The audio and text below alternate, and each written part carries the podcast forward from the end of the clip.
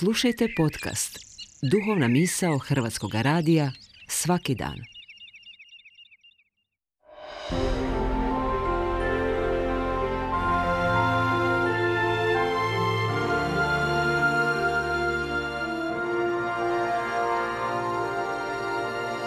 Duhovna misao. Urednica je Blaženka Jančić.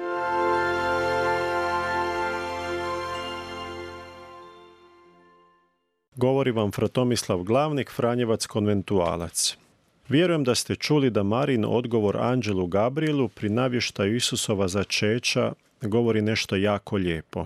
Nazivamo ga još hvalospjevom Magnifikat ili Veliča koji se nalazi u Evanđelju po Luki.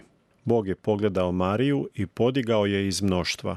Njoj je dopušteno da postane Isusova majka i tako je postala prva za koju je Bog postao čovjekom u svom sinu Isusu. Marija je prva koja sudjeluje u Božoj terapiji neizlječivih bolesnika. Svi mali, beznačajni, siromašni s njom se gledaju na isti način. Mali rastu, a veliki postaju maleni. Bog se preko Marije smilovao narodu kojeg je slobodno ljubio. Naime, to je izraelski narod, malen, uvijek neposlušan, bezbožan, drzak, svadljiv, politički zaslijepljen. Tako ga opisuje Biblija. Bog toliko voli taj narod da ih želi spasiti preko svoga sina. I ne samo njega, nego cijeli svijet. Veliki Bog nas ovdje gleda. Dizao je siromahe iz praha. To je bilo iskustvo prve kršćanske zajednice. On sada diže druge iz prašine i brine se za njih. Povijest crkve oblikovana je upravo po dobrobiti siromašnih i njegom bolesnih. Zato je Marin veliča dušobrižnička pjesma za one koji su napušteni, za one koji se osjećaju kao da stoje na rubu litice spremni za skok, za one koji su izgubili nadu da ih išta može spasiti, za one koji su zabrinuti za kruh svagdašnji. Ali ova pjesma je znak obveznog zaustavljanja stop. Prijevod evanđelja glasi On ruši ohole u njihovim spletkama. Sada zbaci moćne s prijestolja. Jesam li jedan od siromaha ili sam radije jedan od oholih? Imam puno svojih planova i razmišljanja. Mislim li da jedino sam mogu dobro organizirati život?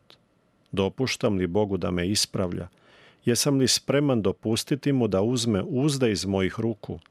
Molim li se za pomoć prije donošenja odluka ili samo za potvrdu svojih želja? Hoće li se njegova čast povećati zbog mene ili zbog njega? Mogu li dijeliti i poklanjati svoj rad ili mislim da je sve što imam samo moje? Gdje je tu odgovornost za druge? Ako u iskrenom samopreispitivanju shvatim da sam definitivno među ponosnima, onda se čini da je osobna revolucija neizbježna.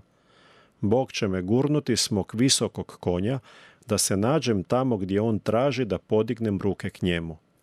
No postoji vremenski okvir između tog podizanja i padanja. Tu je moguć preokret. Počinje sa samospoznajom da unatoč svemu što sam izgradio potpuno ovisim o Bogu. On može promijeniti moj život od sada do kasnije. Stoga su moja postignuća, moj status, moj novac, moja kuća i moje medalje za zasluge razlozi za zahvaliti Bogu. Ali me također podsjećaju da mi je Bog dao obvezu. Sve što imam mogu podijeliti s drugima. Moja topla kuća može biti utočište za one koji se smrzavaju dušom i tijelom. Moj auto može prevoziti ljude koji bi inače morali ostati kod kuće. Moje odlikovanje i priznanje za neke zasluge može otvoriti vrata za govor za druge koji nemaju glasa ili su utišani. Oholi i ponosni nisu samo oni drugi. Veliča trese osobni životni stolac i želi ga oboriti. Darovan mi je život kao i drugima koji žive na drugoj strani. Prisjetimo se. To šašće treba biti obilježeno radošću i iščekivanjem. Djeca nam pokazuju kako. Sva su nervozna prije Božića jer jedva čekaju da se dogodi. No kao i u Marinom slučaju Božić se događa u duši i nutrini i ona isijava prema vani optimizmom i radošću. To nam svima želim da nam se Bog rodi u srcu, a da nam životni postupci postanu odraz onoga što vjerujemo i zašto smo kadri dati svjedočanstvo. neka i naša duša veliča Boga zbog silnih dijela njegovih, da dijeleći s drugima svoja dobra, pokažemo da je Bog živ.